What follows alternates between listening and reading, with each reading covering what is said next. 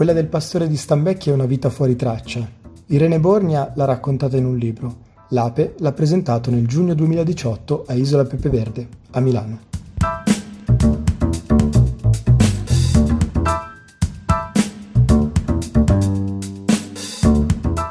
Allora, Luigi l'avete visto nella sua versione pelosa. Luigi ha due versioni che eh, appunto con la barba e senza la barba. Nella stagione invernale egli è con la barba, nella versione attuale, cioè quella estiva, normalmente lui si rade. Quando vuole fare più impressione, nella versione barbuta.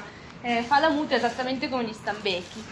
Luigi abita a Re Notre Dame, come dice lui, c'è nato. Non, purtroppo la cassa non dava grandi soddisfazioni, altrimenti avreste notato che ha un accento delizioso, perché lui è perfettamente trilingue, parla benissimo l'italiano e con i suoi 85 anni lo parla a raffica, lo parla molto veloce. Se voi intervistate mia nonna, dopo 20 secondi volete morire perché parla lentissimo. Luigi parla velocissimo, quando apre una divagazione poi ritorna al punto e va dritto dove vuole andare e ha questo accento meraviglioso che perché parla italiano, patois e francese alla perfezione. Lì è nato e lì è rimasto, salvo quando ha avuto la grande avventura epica della sua vita, che è la Naia, quando è andato a fare il servizio militare, hanno avuto il coraggio di spedire l'Oreillet persino al mare, a Marina di Cecina, Ma dove lui stava ti malissimo. fermo, qui ti fermo, perché la domanda è, ma dove stava? O dove sta? Dove stava? Sta a Rennes Notre Dame. Dov'è Rennes Notre Dame? In Val d'Aosta. Ma in Val d'Aosta dove? No, non lo dico in termini brutti, magari ci sono dei pargoli tipo Arturo, però comunque sta proprio in capo al mondo, uno direbbe ai lupi.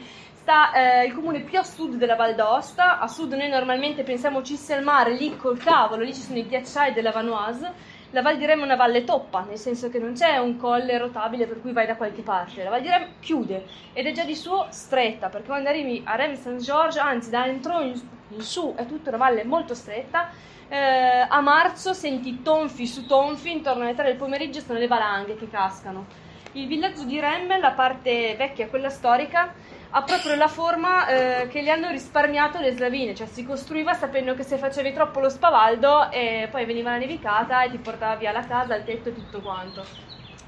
E, è a 1700 metri di quota, eh, nevica parecchio, eh, tanto per darvi un'idea, eh, Luigi, sua moglie Natalie e tre frati un po' storti, cioè persone eccezionali ma belle belle strane, si hanno deciso di andare loro a stare a Rennes Notre Dame alla parrocchia della Visitazione, sono gli unici abitanti che stanno lì tutto l'anno. Se ci vai a fare sci di fondo nelle vacanze di Natale ti sembra che ci sia un sacco di vita, se poi arrivi nel periodo dello sciapismo primo aprile, perfetto, se ci vai a febbraio e novembre vuoi morire perché non c'è nessuno, ci sono solo loro, perché tutti i Rimen, come anche i fratelli di, di Luigi, hanno comunque una casa a valle perché lì d'inverno fa talmente freddo che quando Natalia, che è la moglie di Luigi, deve portare la minestra a sua sorella che è inferma, calza i ramponi, piglia il minestrone e eh, fa quei 300 metri che la separano dal posto dove sta sua sorella con i ramponi. Tu immagini c'è una signora che comunque ha quasi 80 anni anche lei, Luigi appunto ne ha 85 e poi ha questo vezzo per farsi dire che è informissima di aggiungersi sempre almeno un anno in più. Sembra che tu abbia detto, è circa 1800 metri 1700, di, sì. 1700 di altitudine, quindi è complicato. Cioè, eh, sono dei passaggi in cui Luigi dice, eh, qui c'è l'inverno e la primavera, se va bene, se no non c'è neanche quella. Adesso qui dietro, intanto che parliamo, che chiacchieriamo, mandiamo un po' di immagini di Rem, eh, l'inverno, d'estate, della natura, e ci saranno anche due, alcune mappe che individuano esattamente col, vedete, il puntino rosso rispetto all'Italia dov'è, giusto per, per quello che si possa vedere. Eh, una, una cosa curiosa, eh, dicevamo prima con, con Irene, pare che narra la leggenda, chissà se è vero o chissà no, che i primi cittadini di questo luogo chi erano Allora, erano i miei compatrioti, nel senso che io vengo dalla Liguria, poi mi sono trasferita dieci anni fa eh, in Alta Valle Gesso. E mm, io ho notato subito questa affinità, cioè io persone antipatiche come noi liguri le ho trovate solo in Val di Rem. E infatti c'è questa leggenda che si racconta di 100 schiavi liguri che a un certo punto erano talmente fastidiosi che li hanno messi sulle galee a remare, ma erano talmente molesti che neanche a remare riuscivano a stare zitti, probabilmente si lamentavano, mugugnavano come facevano i liguri. Allora a un certo punto ormai non sapevano più come domarli. La miseria. Forse del male ci sono. Hanno preso questi 100 schiavi liguri, li hanno portati entro, gli hanno fatto una bella passerella, un calcio nel sedere, mandati dall'altra parte, c'è un ponte profondissimo che separa entro dal resto della valle, hanno tolto la passerella, gli hanno fatto ciao con la manina e secondo Luigi e secondo una leggenda locale, i Centos, che è un comune, effetti- è un, comune un cognome effettivamente molto comune in Val di Remme, sono i discendenti di questi fastidiosissimi liguri. Se voi andate in Val di Remme, l'ospitalità ricorda quella della ridente Riviera Ligure da cui vengo io. Secondo me c'è un fondo di verità. Quindi, cioè, tanto per dire, è talmente inospitale probabilmente che ce ne hanno mandati su perché Sì, adesso no. arrangiate. No, una persona sana di mente non andrebbe mai ad abitare a Remme. Lo dice Esatto. anche Luigi. Quindi su questo, allora entriamo subito nella discussione più, più particolare. E quindi leggendo il libro ovviamente mi sono segnato un po' di cose che mi piaceva approfondire con Irene e poi anche con Elena e Abo. E ci sono delle, delle citazioni, che proprio una riga di testo che volevo leggere, che dice c'è chi la so- Luigi c'è chi la solitudine della montagna la cerca c'è chi la sopporta c'è chi la annega nel vino e chi la subisce fino a esserne schiacciato. La solitudine è fatta per chi sa di non essere mai solo per davvero voilà la vita di una guardia non era solo camminate stambecchi e quindi allora, la, la- la curiosità che mi è venuta è di chiedere a Irene visto che si occupa un po' di montagna vive un po' in montagna eh, ha la fortuna o il dispiacere di conoscere persone di montagna e quindi che cosa spinge un montanaro ad amare la montagna? Perché forse parlo per me e per qualcuno di voi che abita a Milano, noi abbiamo la facoltà di decidere che cosa vogliamo dalla montagna, quindi decidiamo di andare in gita il sabato o la domenica per andare esattamente in quel luogo a vivere quell'emozione e ce ne andiamo ma per uno che nasce lì e quindi non vive il distacco, ma per, vive proprio la necessità di, di crescere lì e quindi vive l'isolamento, la solitudine, il freddo, il lavoro fisico, la fatica. Cioè, però dal, dal libro emerge che tutto sommato Luigi è soddisfatto della sua vita, è- gli piacciono le emozioni che dà la montagna. Quindi chiedo a Irene, cos'è che... Allora, eh, due aspetti. Luigi nel libro dice delle cose anche molto scomode, cioè quando si è trattato di accorciare il libro ehm, ci sono state delle, delle parti che abbiamo difeso perché altrimenti non sarebbe più stato Luigi. Luigi è un gran testone, molto polemico e appunto dice queste cose scomode. Per lui quella pubblicazione che ho anch'io a casa che ho venerato come una Bibbia del diario del Guardiaparco che reita il Gran Paradiso negli anni 70 è piena di balle, lui li conosce tutti, tutti i suoi colleghi, lui negli anni 70 era un guardiaparco. Non è piena di balle perché racconta delle cose false, attenzione, sono tutte vere, però c'è l'altra metà della vita del guardiaparco, che è la solitudine che qualcuno non riesce a sopportare. Eh, so- erano dei turni massacranti. Io lavoro in un parco, adesso in Tracco, questa mattina ho preso il treno a mezzogiorno, no, scusate, alle due e un quarto da Cuneo, prima ero a mille metri, ero nel parco Alpi Marittime, insieme ai colleghi guardiaparco che stanno facendo le catture di stambecchi in questo periodo. Adesso loro hanno una vita tutta carina. La vita del Luigi, quando faceva la guardia, voleva dire alzarsi di notte e tornare al crepuscolo, cioè dopo. E andare fuori sentiero, per quello storia di una vita fuori, fuori traccia, perché tu dovevi guardare gli altri, sorvegliare senza essere visto. Lui Renzo vide esatto lo storico, mitico, grande direttore del Gran Parigi, dice ma sto maledetto che ci faceva fare dei mazzi incredibili. Era un lavoro veramente duro e serio quello delle guardie. Adesso è sempre duro, però insomma, vabbè, rispetto a una volta. E quindi questo è un aspetto delle cose Tra le altre cose, la- l'aspetto più duro del lavoro era quello che oltre alla difficoltà, alla fatica, rischiavi anche la vita spesso. Sì, adesso i bracconieri, cioè per fortuna quella moda macabra di avere animali col palco, le corna, le schifezze c'è passata. Per fame pochi andiamo a caccia, eh, per cui diciamo che il bracconaggio, ci sono anche meno fucili della seconda guerra mondiale nascosti sotto nelle cassapanche, mentre ai tempi eh, era abbastanza eh, diffusa la cosa, quindi ci si sparava proprio addosso. Luigi si è preso delle belle fucilate. Tra le parti che abbiamo espunto, perché poi Luigi si fa un po' prendere la mano e racconta questi corpo a corpo pazzeschi, c'erano proprio le lotte che lui faceva con, eh, con i bracconieri.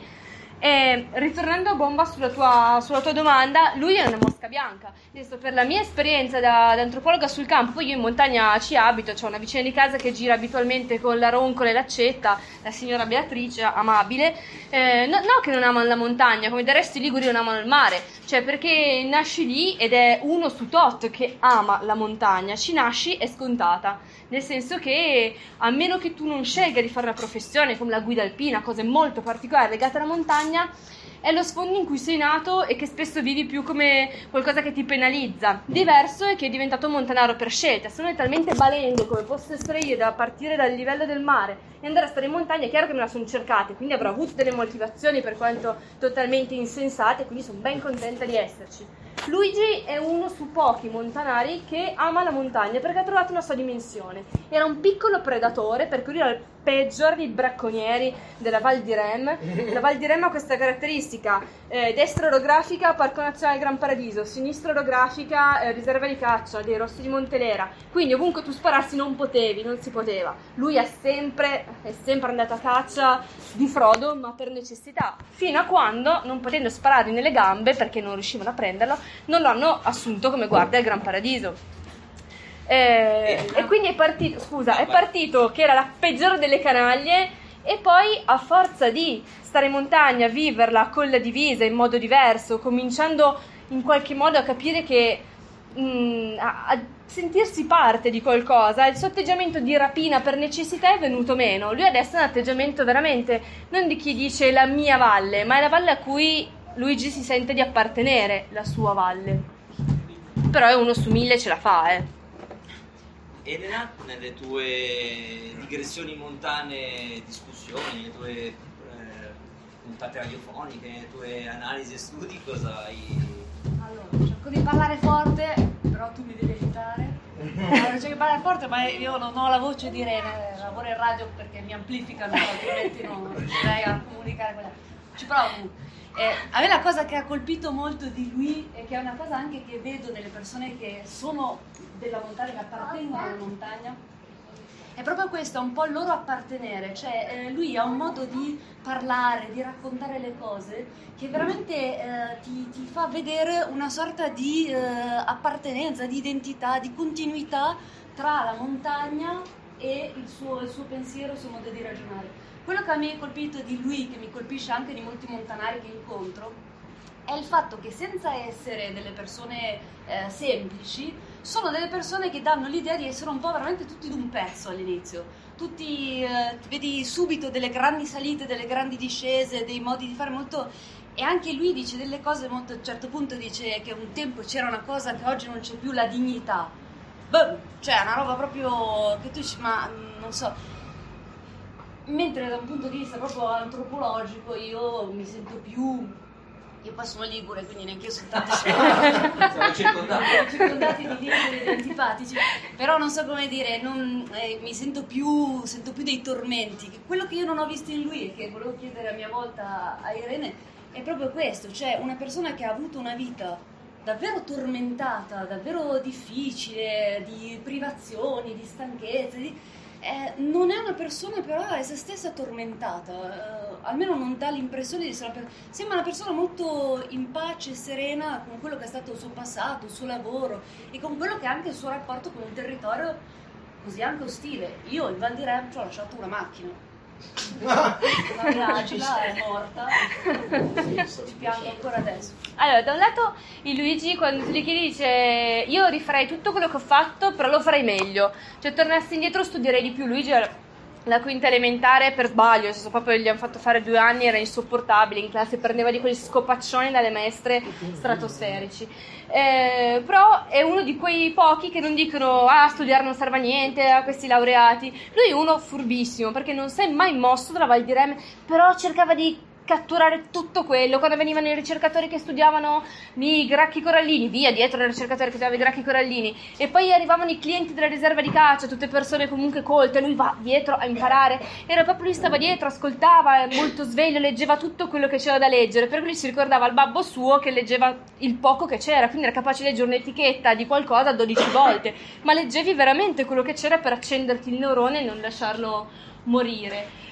E quindi è in pace con il suo passato, nel senso che lo rifarebbe, la sua vita è a posto. E poi c'è quell'altra cosa che tu dici della dignità, fa parte della dignità perché nel raccontare la vita di una persona viva e anche molto vivace e anche polemica, perché se io mi fossi permessa di scrivere una cosa non vera, viene e mi alza ancora mm, per il bavero.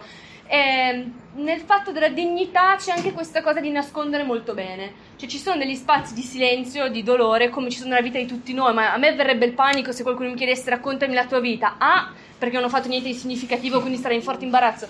B, comunque ci sono i cavoli miei, col cavolo che ti racconti i cavoli miei. E anche Luigi ci sono per chi legge con attenzione tra le righe delle zone di silenzio, di pudore, che è giusto rispettare quando eh, appunto raccogli le memorie di una persona.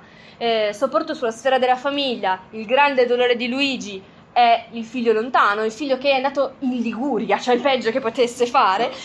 E, e questa cosa è un taciuto e parte della dignità sua e di sua moglie. Sua moglie è una donna bellissima, erano tutti e due bellissime, no? i belli di Reme, cioè biondi, stupendi. Natalia è una donna meravigliosa e sembra una regina. E lì in questo soggiorno sfigatissimo col putagè, con la legna dentro, lei non ha mai una parola più grossa per gli altri, non parla mai male di nessuno, è sempre pronta a, a tessere relazioni invece che a disfare. È una persona deliziosa e fa parte della loro enorme dignità ehm, di tacere alcune cose e non farle pesare, non lamentarsi, loro proprio mh, sui fatti loro non si lamenta. Poi sono al telefono ed è Silvio che il loro figlio li vedi che si agitano e mi hanno buttato fuori di casa varie volte perché hanno, cioè, il momento bello della settimana, della giornata quando chiamava. Irene stava aspettando la consegna perché noi abbiamo richiesta di chiudere alle nove e mezza, ma anche perché deve prendere il treno, quindi le 200 battute al secondo. Eh, scusate. le stesse cose in meno tempo. no, a parte gli scherzi. Adesso per riequilibrare un po' la situazione che sta scivolando lentamente verso la Liguria, chiederemo a un milanese doc come può essere invece l'approccio di appunto un cittadino che va verso la montagna ed è anche quello di qual è il modo per non da cittadini mitizzare figure come quelle di Luigi, perché poi si rischia di cadere nella parte opposta e quindi eh, pensare che sia appunto delle, cioè delle, figure mitologiche quasi, no? Invece come possiamo viverle per quello che sono? Non ho parenti liguri, non sono neanche un milanese doc, di origine pugliese. Sei nato, sei nato e cresciuto a Milano. Abito a 118 metri sul livello del mare. Però vicino c'è la montagnetta che arriva a 185. E, e Marco mi fa le domande a tradimento, cioè un secondo prima ti dice ma va bene questa domanda? Sì, sì, e poi un secondo dopo te la fai. E, ehm, io non l'ho conosciuto, non ho letto il libro, oltre appunto a non avere parenti liguri, però ho letto Il mondo dei vinti di Nuto Revelli, che secondo me un po' aiuta eh, nel senso che è la storia degli sconfitti delle langhe, scritta tanti tanti anni fa, ma un libro che tutti dovrebbero obbligatoriamente leggere.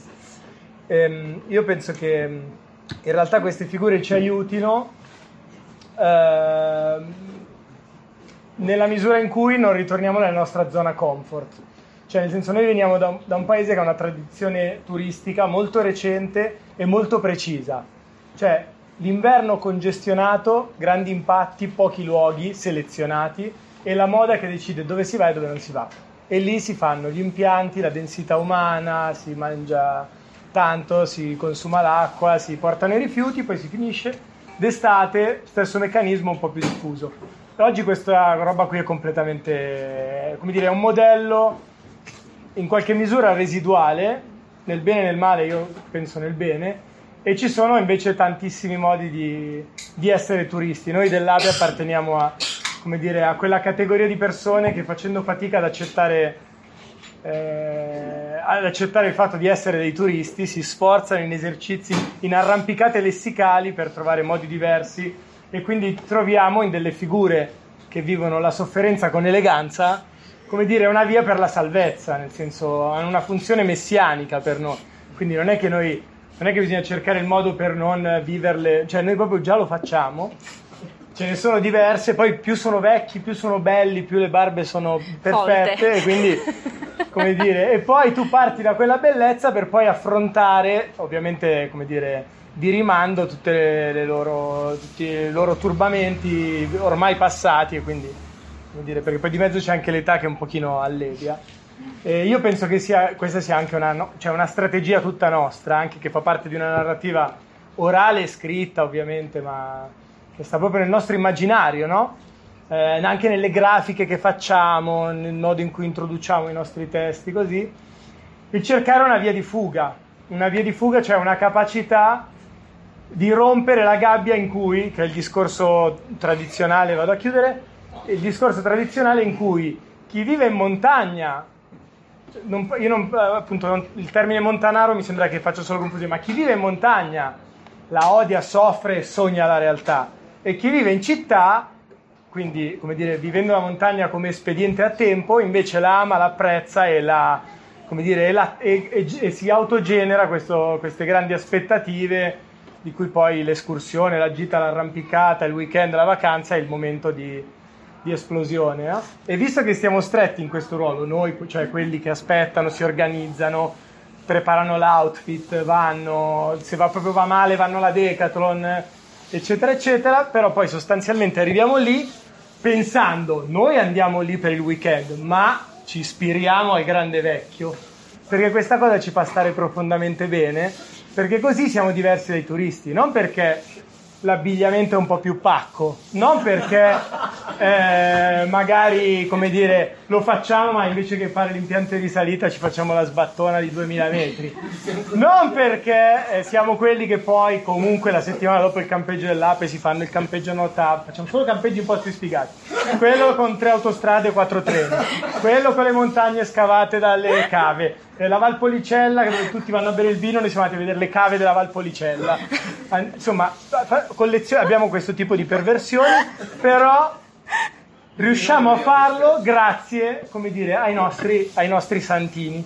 E la, verità, e la verità è che il pregio del libro che non ho letto, però il pregio di chi queste storie invece le sa, si prende il tempo per raccontarle non soltanto attraverso delle cartoline, ma appunto attraverso una, una, relazione, come dire, che dura nel tempo, che poi precipita, condensa alcune delle cose attraverso il libro, è, è, credo che ci faccia bene perché ci permette di, dire, di entrare nel caleidoscopio e vedere più colori.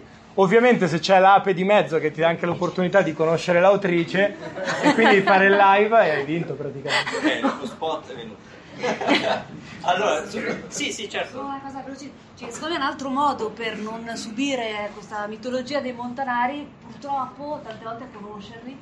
Capire che sono gente brutta. No, perché noi dalla città a volte, cioè lui è veramente un esempio un po' particolare, perché è una persona che ama tantissimo la natura, che ha un grande rispetto, che nel posto dove noi facciamo questo festival di montagna, che è in Val d'Ayas, sopra Brusson, in quella valle lì la maggior parte hanno fatto un referendum e la maggior parte degli abitanti della valle, dei cosiddetti montanari, vogliono realizzare un, un, un, collegamento che, chiama, che passerebbe in mezzo a questo bellissimo vallone che si chiama delle cime bianche deturperebbe completamente questa bellissima valle che è l'unico punto del Monte Rosa in cui ancora non c'è niente se tu parli con loro loro ti dicono no no ma noi lo vogliamo cioè questi certo, posti nell'immaginario c'è lo sviluppo c'è sì, il benessere c'è la ricchezza esatto. in questo per noi che arriviamo dalla città è, è molto difficile almeno per me personalmente è difficile a volte parlare con loro, se vogliamo chiamarli così, perché a volte ti viene da dire no, ma guarda che tu non stai capendo niente del territorio in cui abiti, che però è un filino presuntuoso. Eh, quindi un po' sì, eh, bisognerebbe un po'...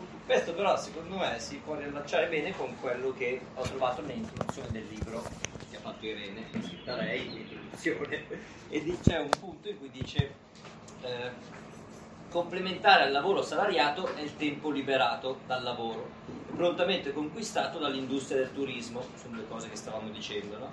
sono le due facce della società dei consumi, smaniosa e imprevidente, in grado di erodere in pochi decenni il tessuto della civiltà alpina preesistente. Come scrive Enrico Camanni, quel che non era riuscito in 10.000 anni alle valanghe, alle frane, agli inverni, alle alluvioni, alle epidemie, agli eserciti, ai tiranni e agli invasori, riesce nell'ultimo minuto dell'orologio alpino a un paradigma così forte e persuasivo da cancellare la storia precedente. Irene, perché hai scritto così? Ho scritto così perché è vero, ci pensate c'è un mondo alpino che vabbè, noi molto ingenuamente ci immaginiamo sti montanari così con le loro bestiole in questa montagna giardino che non si muovevano, in realtà chi studia antropologia alpina scopre che chi vive in montagna in realtà si muoveva molto di più di noi che siamo degli sfigatissimi perché andavano, si facevano quei 30 km al giorno quando andava bene, di qua di là della montagna, erano poliglotti, le Alpi sono sempre state una cerniera prima che decidessimo di farne dei confini nazionali, quindi in realtà è un mondo molto più dinamico di come siamo abituati a pensare a questi quattro pellegrini, perché in realtà quello che ci resta in mente a noi è quello, eh, è il ritratto della montagna sconfitta che ha fatto Nuto negli anni 70, che è venuto nelle valli mie, che c'erano veramente gli sfigatissimi nelle langhe, a intervistare questi che erano quelli che erano talmente attaccati alla loro terra e, oppure troppo vecchi per andare a sgobbare in fabbrica fondamentalmente e quindi sono rimasti lì con le Luigi in versione qualche anno fa, eh già.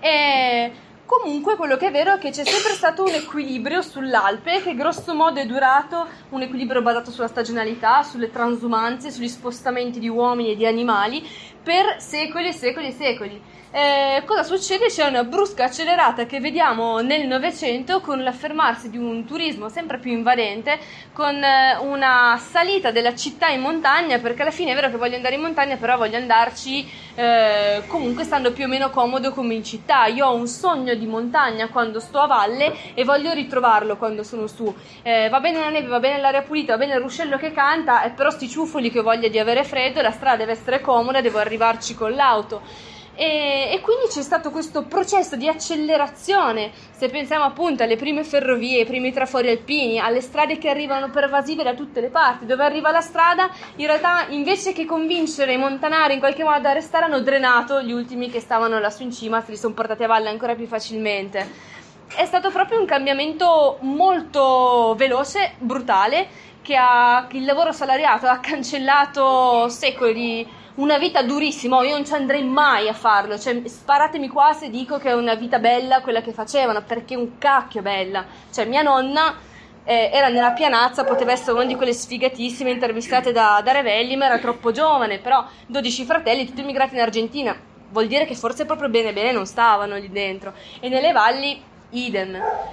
Però è detto che era un mondo che in qualche modo si teneva in equilibrio. È cambiato totalmente, ma anche perché i montanari mica erano scemi. Ma perché devo star lì a spaccarmi la schiena in un posto ingrato che è un'emica fatta apposta per essere coltivato, con l'aratro di legno perché quello di ferro manco va. Cioè, in Valle Gesso usavano degli strumenti che quando abbiamo fatto la ricerca abbiamo visto, guarda, sono uguali a quelli delle miniature medievali. Noi contenti, questi sono vergognati, come siamo proprio al piano dei babi, cioè al piano dei rospi a livello zero, cioè noi abbiamo le tecnologie dell'anno 1000 poi in realtà li abbiamo un po' gasati perché abbiamo fatto notare che in un territorio così infame come il loro, l'arato di ferro manco ci stava, il trattore non lo potevi usare, la cavaglio, che è quell'aggeggio, quel bastone che serve per battere la segale, era comunque la miglior tecnologia possibile, sono un po' rincuorati. Però per dire, era veramente una vita dura, è chiaro che se posso andare a valle, lavorare, eh, mettere su una casa decente, intonacare, che schifo ste pietre viste, intonachiamo tutto, prendiamoci i mobili più industriali che troviamo, quella era una manovra da da persone comunque sveglie che volevano fare carriera, ma banalmente, se tu eri un ragazzo, ma mica ti trovavi la fidanzata se continuavi a fare il contadino o il pastore. Cioè, tutte volevano la lavatrice, il frigo e la casa intonacata. Datti un andi. E quindi proprio i più intraprendenti sono stati tra i primi che sono andati a valle. Adesso quelli un po' più svegli stanno cercando di capire ma come possiamo adesso, che forse siamo nel 2018, tornare a vivere in montagna senza fare proprio una vita da mm, pleistocene, perché se voi andate negli alpeggi delle nostre Alpi, quelle marittime, liguri, veramente vedete dei subumani che vivono in questi capanni dell'età della pietra, non ha più senso quella roba lì però è tutta una montagna da inventare con grandi resistenze. Io nei miei momenti di massimo amore per i miei vicini di casa spero che un'epidemia li falcidi tutti, così che poi si possa ripartire da zero. Poi nei momenti in cui sono un po' più benevola dico no, vabbè, ma forse comunque ci sono delle forze endogene della montagna. Io darei un calcio al culo a tutti, andate tutti a studiare a valle e poi ritornate su. Lo dice adesso che sei a Milano. Irene mi diceva No, non lo dico anche lì, infatti mi uccideranno un giorno. poi ripartire. Sì, no, infatti ci siamo tutti. si intende. Sì, sì, Elena, chiaro, chiaro. Rispetto a questo discorso, quindi dicevamo monta- le, le, vie di comunicazione anziché servire a portare su hanno drenato le persone, le popolazioni dalle montagne verso, le, verso la parte bassa. Però il turismo sembra essere una risorsa, perché visto che ormai eh, nelle società rurali, alpine, non si riesce più a vivere prettamente di alpeggi, animali e quant'altro, il turismo può essere una risorsa, ma il turismo arriva e viene anche visto come appunto la necessità di creare nuove intra- forme di intrattenimento, quindi seggiovie, bar, ristoranti e quant'altro. Quindi non ci salviamo. Adesso, ovviamente no, è una domanda un po' troppo profonda, però non per te, dico in generale, non penso No, che no, nessuno di noi abbia la risposta a questa cosa, però quale può essere un modo che magari tu hai intercettato per far condi- dire, eh, convivere questi due aspetti? Allora, l'unico modo che io ho intercettato è veramente per adesso il festival, nel senso che è chiaro che, mm, è chiaro che quel tipo di turismo non funziona più. Cioè andare a costruire un impianto di risalita in questo momento è una, veramente una follia, ma perché non c'è più la neve? Cioè lo vediamo tutti, non ci andiamo più a sciare, se la neve non c'è più fare un ennesimo, ma poi vabbè la Val d'Aosta anche se fanno gli impianti di risalita non, non è per sciare, perché hanno tutti i loro magagni, tutti i loro accordi, se- sì, è una regione persa. Ma al di là di loro, quello che noi facciamo, che, che proviamo a fare, che ci interessa comunque provare a fare, è fare un festival in un posto dove non c'è niente, eh, a parte un impianto di risalita che è stato il sostentamento di questo micro villaggio che si chiama Estul, appunto sopra Brusson, andare lì, portare delle persone che vengono da altre valli, da altre regioni, che vengono dalla città, per provare a parlare insieme, per provare a vedere insieme se esistono dei modelli di turismo diverso, se si può parlare della montagna in un modo diverso da quello del profitto, del avere il turista da spennare per forza in quel momento. Considerate che ad esempio dove siamo noi ci sono due bed and breakfast, ovviamente sempre mm, disastrati economicamente, e una notte lì costa 100 euro. Cioè, ma eh, ci credo che è sempre vuoto, perché se tu fai pagare 100 euro in un posto dove non c'è niente, è bello, Non è ma non è... No, no, non è, non- non è quel tipo di turismo. Cioè, ha lo stesso prezzo che c'è a Champoluc, che è a mezz'ora di distanza, dove però se tu sei una sciura che vuole andare in quel hai la boutique, hai l'impianto per andare con la seggiovia in alto, non devi affaticarti. L'unica cosa che si può fare è una cosa che è un po' di rottura e questo però non è detto che funzioni.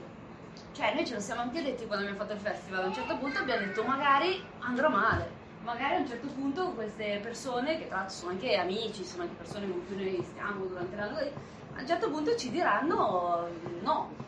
Questa cosa non succede perché noi comunque portiamo i turisti, quindi prima che succeda ne passerà. Però per dire c'era un festival, e chiudo, un festival molto interessante in, in Puglia, che non mi ricordo più come si chiama, ma tu sicuramente non te lo ricordi, è un festival che hanno fatto in Puglia di... abbiamo visto un documentario proprio per ragionare sul festival. Non dire la notte della Taranta, non è vero. No, no, no. Non un festival di montagna. No, no, no, non un festival di montagna, però era interessante cosa perché no, no, era un festival di arte di strada, si facevano azioni in strada abbastanza dirompenti, anche molto provocatorie, molto difficili. Questa cosa ha avuto in questa cittadina che all'inizio, che è quella dei vetri, dove si fanno i vetri, che all'inizio eh, respingeva questi ragazzi, che erano dei ragazzi alternativi, persone molto particolari, molto poco inserite nel contesto cittadino, all'inizio li ha respinti. Quando sono arrivati i turisti hanno cominciato a- ad accoglierli, a essere felici del festival. Loro allora hanno iniziato a fare tutta una serie di dimostrazioni, tra cui mettere delle cacche, delle vere cacche umane per la strada del paese, e lo stesso il pubblico diceva che bello, mai visto, che cosa incredibile, al che gli organizzatori del festival hanno decretato la morte del festival per sempre. E questo festival, che era un festival che accoglieva gente da tutta Europa ormai, Fame. con persone Fame, fame, Fame. agroalimentari. Ah, Grottaglia, bravissimo.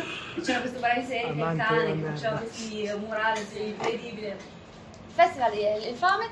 E basta, hanno decretato la fine del festival. Anche questo è un approccio comunque di comunicazione con la gente del territorio, che sia di montagna, che sia di mare. A un certo punto forse la rottura può portare a una riflessione critica più interessante. Come si salva la montagna? Non con la merda. Ce n'è già abbastanza. Eh, non lo so, io... mm, io chiuderei i rifugi per cominciare. No, ma non è una battuta, nel senso, secondo me un buon modo sarebbe ritornare al modello bivacco. Nel senso che... ehm, cioè in quella rincorsa che, che prima citavo al tentativo di fare turismo, dove per turismo intendo un'esperienza che ha una sua temporalità, ha un luogo, ha l'obiettivo del piacere, svago, conoscenza e via discorrendo, quindi quella roba lì è, la casella turismo. Si può vivere nelle maniere più, come dire, con la più grande abiezione o con la migliore sensibilità, ma si chiama turismo. Ehm, secondo me in alta quota la- una delle grandi rovine, ovviamente io non, non parlo proprio di alberghi, cioè tutto il, proprio il turismo, quello di massa standard, appunto anch'io sarei per, per, come dire, se non voglio dire l'eccidio perché già è stato scomodato e non mi viene niente di più violento, però come dire, per una sana, come dire, astensione in questo caso. Però credo che un'altra cosa problematica, cioè o meglio, quello che ha portato, che oggi sta portando ne- nell'esperienza che noi facciamo, ovviamente, dico, io credo una profondissima mercificazione anche di, quegli, eh, di quelle forme del turismo che si ritengono più autogestite, più sostenibili, più 2.0, più moderne, credo che sia il meccanismo rifugio, in particolare per come viene interpretato da- dalle grandi associazioni nel senso che eh, è sempre di più eh, il presidio del territorio è una funzione, una vocazione che viene posta in secondo piano di fronte a una sorta di eh, come dire, sistemazione, un al- sistemazione albergo in alta quota, poi non sempre così alta, che porta a come dire, tutte le, le malattie dell'andare in montagna, quindi appunto a rincorrere i vantaggi che tu hai spazio, nel tuo spazio di vita urbano, nel rincorrere i prezzi che tu hai nella tua vita quotidiana urbana, nel costruire una relazione in cui tu sei confermato nell'esperienza di turista perché c'è, come dire, un utente o peggio un cliente, un gestore e via discorrendo. E io credo che la piega appunto, inaspettata degli eventi sia quella che ha portato, come dire, tutti quanti a dover giocare un ruolo, cioè una figura sociale nell'andare in montagna, quando tu ci vai per più di 6-8 ore, che necessariamente nella migliore delle ipotesi, tolte tutte quelle peggiori, ti porta lì.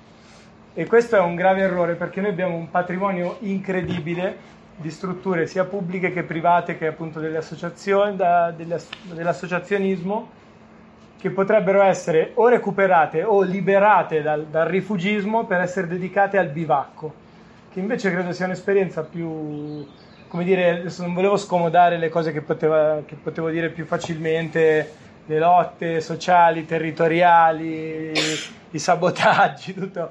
Non volevo sfilare, come dire, tutta la cassetta degli attrezzi un po' più militante che pure, come dire, in qualche misura fa parte anche del nostro eh, milieu, del nostro côté, però eh, secondo me ci farebbe gran bene ricominciare ad andare in montagna, anche proprio per dedicare invece la parola alla relazione magari con chi appunto la montagna la vive quotidianamente non da esercente, ehm, ricominciando a frequentare solo i bivacchi quando possibile. Cioè delle strutture in cui tu più o meno gratuitamente, se sono aperte oppure ti fai dare le chiavi, lasci magari un obolo che però ha più una funzione di farti, come dire, a tua volta mh, tutore di- di- della struttura, della sua qualità, oppure semplicemente lasci due pacchi di pasta e due ceppi di legna e ricominciare ad andare in montagna sapendo che tu vai dove ti puoi portare la roba.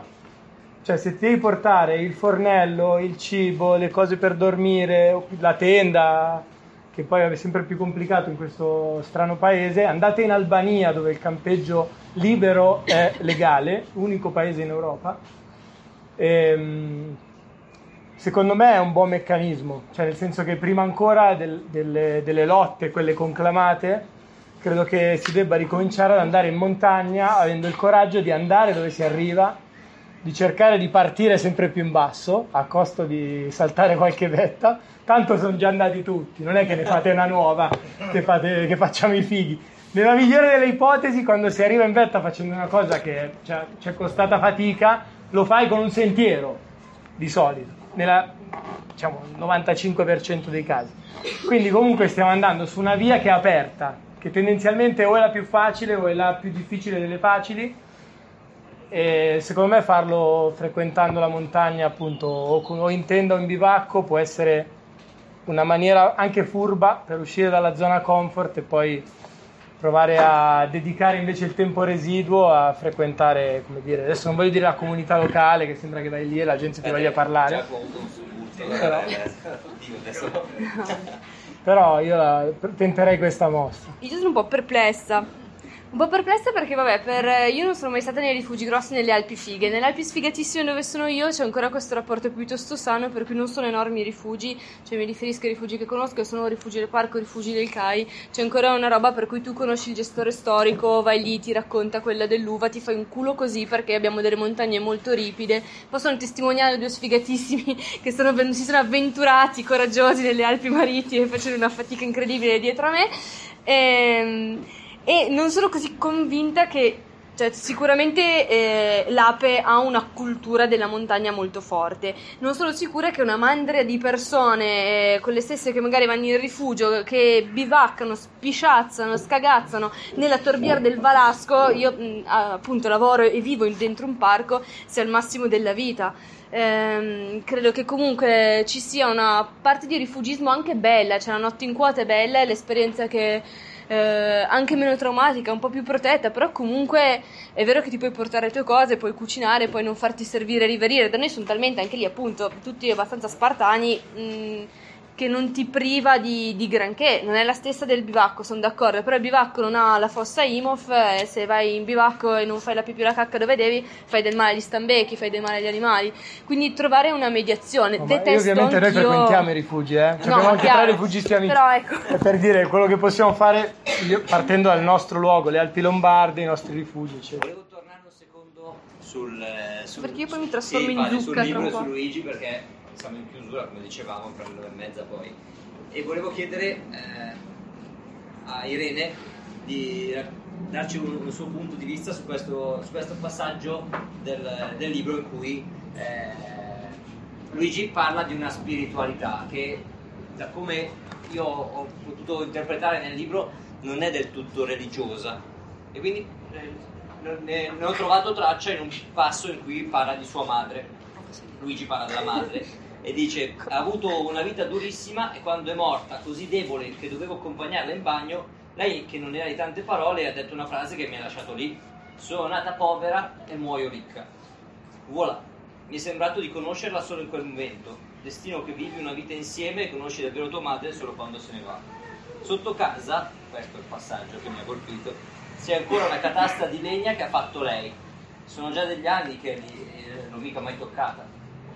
Quindi, qual è la spiritualità di Luigi? Allora, tra i vari X-File che mi ha assolutamente chiesto di non mettere dentro il libro, ci sono le sue esperienze in quota. Luigi ha visto cose stando da solo che noi mai neanche ce le possiamo immaginare, però come non le ho scritte non le racconto. Quello che è sicuro è che lui ha davvero un forte senso di, di appartenenza, di sentirsi uno, quindi di, di sentirsi da un lato un'estensione che si muove si cammi- e che cammina della montagna e parla, ehm, dall'altro eh, una me l'ha lasciata raccontare quando ha, ha fatto una delle sue luigiate, perché Luigi è sempre eccessivo, è sempre eh, il ribelle, quello che deve essere un po' sopra le righe. Una volta se l'è proprio rischiata perché si è avventurato su una cengia particolarmente pericolosa e lì è stato graziato, credo, dal- da Santa Pupa, protettrice dei bambini, dei pazzi, degli ubriaconi, dei cretini, perché non si sa come è riuscito a passare quando stava per precipitare, lui ricorda solo di essere passato dall'altra parte. Ehm, lui lì in qualche modo è convintissimo. Luigi non è un cacciaballe. Tante volte mi ha raccontato lo stesso aneddoto, anche cinque volte. Io avevo 150 cartelle di sbobinatura di Luigi, avevo tantissime ore. Mi ha raccontato alcuni aneddoti, appunto, varie volte, sempre uguali, magari aggiungendo dettagli, ma non ha mai raccontato una bugia, non, non si è mai smentito. E quindi lui ci crede davvero, ha una spiritualità che non lo ammetterebbe mai perché sennò Natalie gli fa un mazzo così che non è proprio allineata con la religione cristiana cattolica. Ehm, lui è più uno che crede in una, in una qualche forma di ritorno ciclico, eh, però lo dice solo a mezza voce quando Natalie è dietro ai fornelli oppure dalla sorella perché altrimenti si becca dei mazzi che non finiscono più. Eh, in questo senso sì, direi che più un- una sorta di spiritualità immanente che lui vede ne- nel mirtillo, nell'arice quando lo tocca e busta la corteccia per sapere se è buono da tagliare o no, eh, lo vede nella montagna che lo cura quando ha male al ginocchio e raccatta l'argilla e ce la mette sopra e si sente meglio. È più questo genere di spiritualità, insomma. Io ho risposto, giuro, puoi chiedere a loro. Sono distratto un attimo. Prego. Ma eh, due questioni. La prima è, io frequento il network del trekking milanese, io ho 42 anni e sono quasi sempre il più giovane, quindi le giovani generazioni si sono fermate al bar, nel senso che i giovani più che bere e fumare qui a in corso come i navigli non, non escono dalla città di Perché non sei mai venuto con l'ape, siamo tutti Eh, poi sono stato poi anche sul sito dell'ape eh, Ci hai visto di i Milano vecchi. e non ho visto nessun programma escursionistico, Eh, quindi poi, eh. il sito almeno non, non arriva a comunicare programmi Forse non era così intuitivo, diciamo che c'è magari. L'avete messo. Però il problema Dimmi, dimmi. vero è che la gente non vuole fare 4G. fatica e francamente quando ci si alza dal livello rifugio e si va un po' in alto non c'è nessuno, parte qualche tedesco, francese, quindi giovani italiani non creeranno problemi alla montagna perché per i giovani italiani la- andare in montagna è un problema, quindi volevo rassicurarvi. Però forse magari Forse è il contrario. Eh, io i giovani non ne vedo, quindi i problemi sono i 40-50 anni che magari che hanno potere d'acquisto, dice, quindi vanno in montagna e si possono permettere, grazie. Io sono è che io guardavo proprio te dai. e dicevo quella lì mai Ma ragazzi lei si chiude in ufficio e manda gli altri. infatti. Più o meno. Ovviamente se c'è qualcun altro che vuole intervenire questo è il momento di farla perché poi con domande, intervento, eh, perché poi non abbiamo più possibilità. Posso dire una cosa? Prego. Allora, salviamo la montagna. E, secondo me i liguri non sono le persone più adatte. Perché si sono venduto uno dei posti più belli del mondo. Eh, amore, ci hanno venduto i milanesi. Eccola, Sono milanese, però sono uno che va sempre in montagna e ho ripreso ad allenarmi perché secondo me quel chi va in montagna deve partire dal basso. Ci vogliono delle leggi che dicono che sopra una certa altezza non si deve costruire. Chi ce la fa va su a piedi. Questo lo dico contro di me, mi viene da piangere perché ho visto che io non so se farò mille metri di dislivello o 1500 e arriverò dove arriverò, ma non mi interessa neanche il ghiacciaio. Io voglio vedere la vita. Ho finito.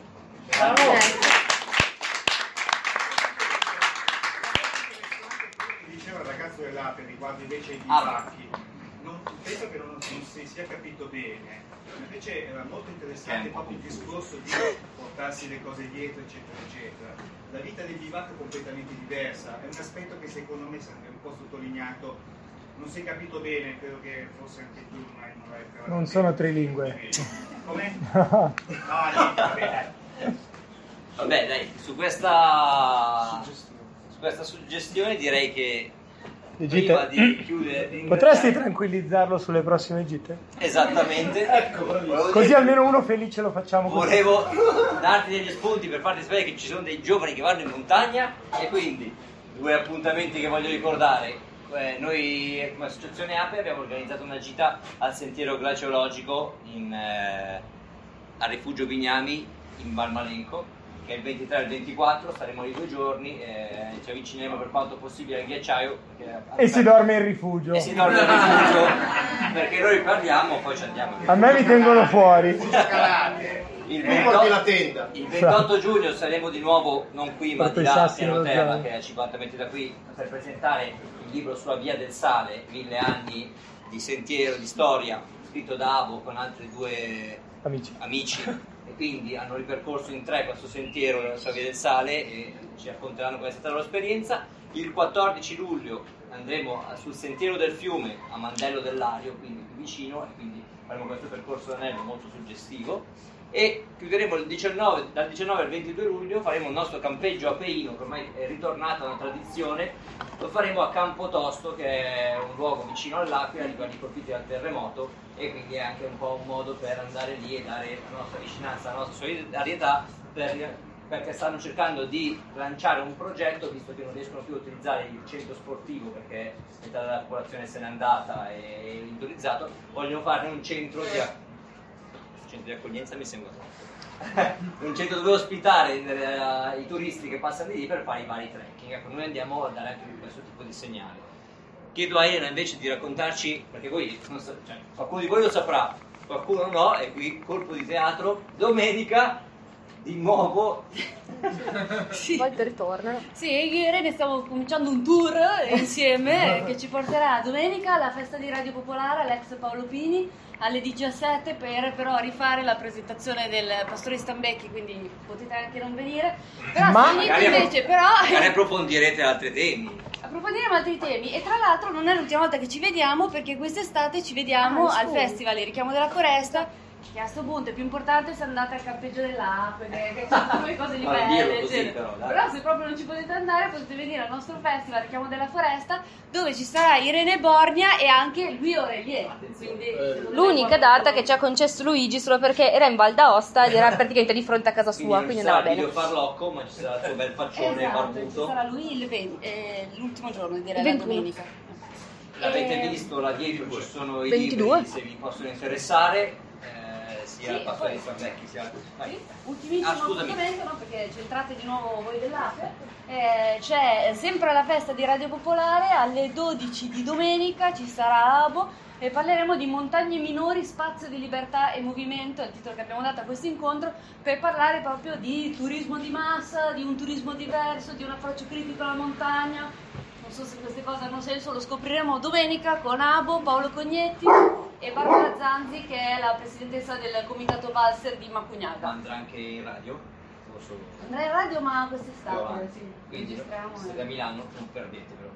Io non posso far altro che ringraziare veramente tanto Irene che si è fatta un grande sbattone oggi per venire da Cuneo, ma soprattutto se lo farà adesso perché lei riprende il treno in questo momento e ritornerà a Cuneo e non so se qualcuno di voi lo sa, non è proprio una passeggiata. E domenica torna. Mi piace, oramai Però diciamo che cominciamo a farla tornare stasera a casa sana e salva. Quindi grazie davvero tanto di essere stata con noi, poi spero ci saranno ancora tante Beh, grazie all'Ape per l'invito, a te per aver, eh, esserti ingegnato proprio per farla qui in questo posto meraviglioso che è l'isola Pepe Verde. E beh, grazie a voi che vi siete subiti la presentazione del libro, appunto non aveste ancora basta, come notate ci sono varie riproposizioni nel, nel futuro. L'ultimo spot pubblicitario, visto che pare vada di moda, è già che per i milanesi sono terra incognita, vale la pena conoscere delle montagne veramente selvatiche, faticose, eh, dove comunque il mazzo te lo fai, che tu parti in basso per forza, eh, perché tanto in alto non ci puoi partire, eh, ma che meritano, che sono le Alpi Marittime eh, rispetto ad altre montagne quando arrivi in cima vedi il mare e dici parbleu ho sbagliato qualcosa e invece è proprio la Côte d'Azur oppure la, la Costa Ligure e, e, delle giornate più ispirate proprio quelle in cui il cielo è generoso vedi dalla Corsica al Monte Rosa e dici beh sono in un bel posto sei tutto contento. Viva la Liguria!